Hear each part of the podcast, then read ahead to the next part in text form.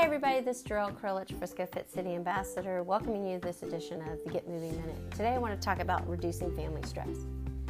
Look, family stress can have a negative impact on your health, all right?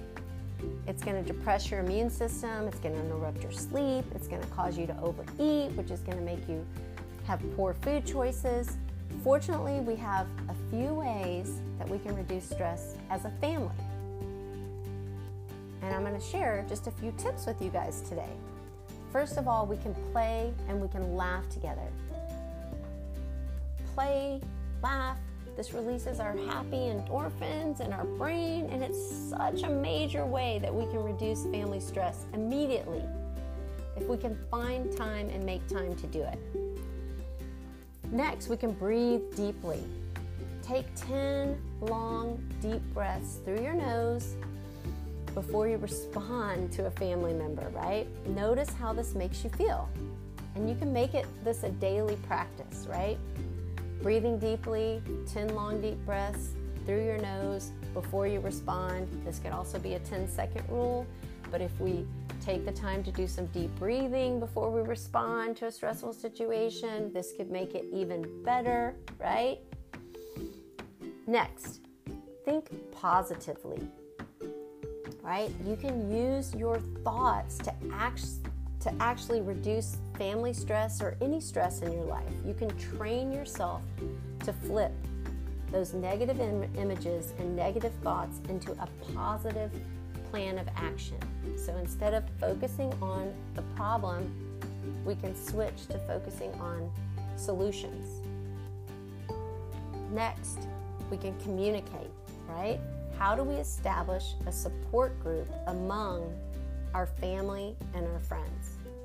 We do that by communicating that we need support, communicating that we need help, communicating that at this point in time we're feeling stressed, we're feeling overwhelmed, and actually specifically asking for what it is that we need to feel less stressed. Next, we can eat healthy food.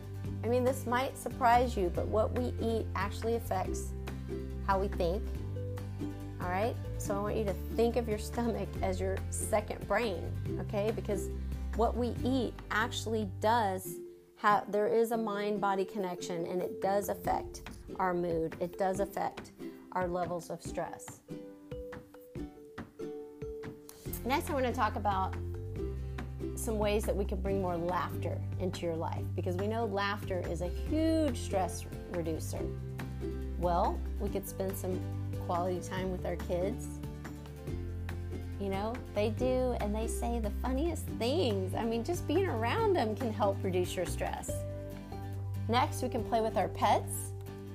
You know, pets are known to lower our blood pressure, and they actually help reduce family stress. We can make more time for fun activities that actually create more laughter, like bowling, miniature golf. I mean, get creative, guys. We can make it a point and a practice to laugh at yourself every single day. We can watch a funny movie or a funny TV show.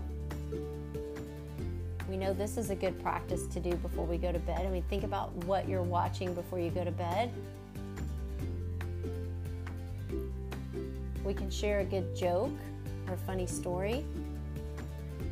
We can hang a funny poster that's visually close to you that you see every day. We can choose a computer screensaver that makes you laugh. You know, maybe every time you open up your computer, that's going to pop up and that's going to be the first thing you see. We can spend more time with fun, playful people who find the humor in everyday events, surrounding ourselves with people who lift us up and make us laugh. We can listen to a comedian on the radio or rent a DVD or watch it on your weekly family night.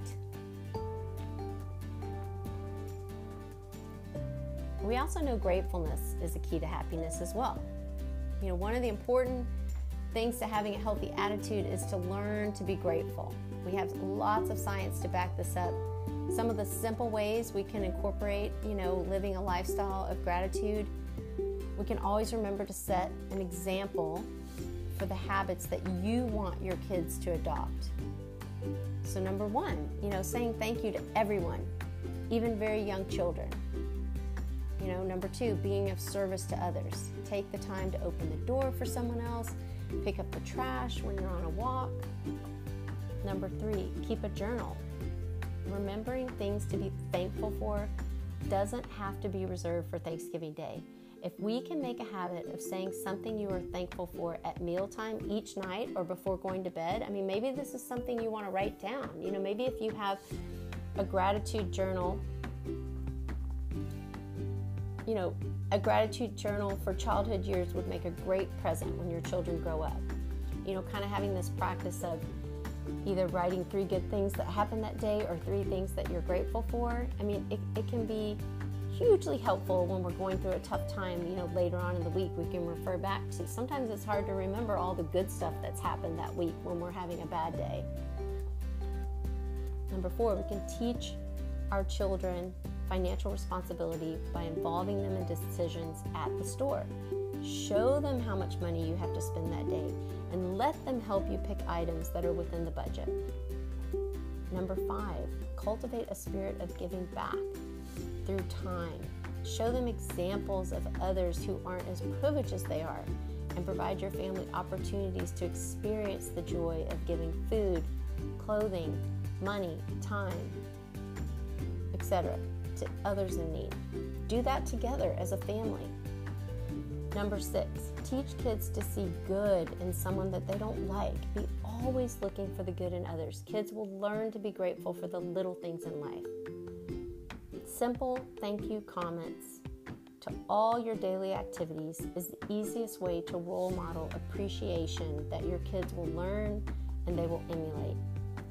And this applies to all of us, whether we have kids or not, right? This is Jerelle Krillich, Frisco Fit City Ambassador, reminding you to get up, get out, get moving each and every day. Make it a great day.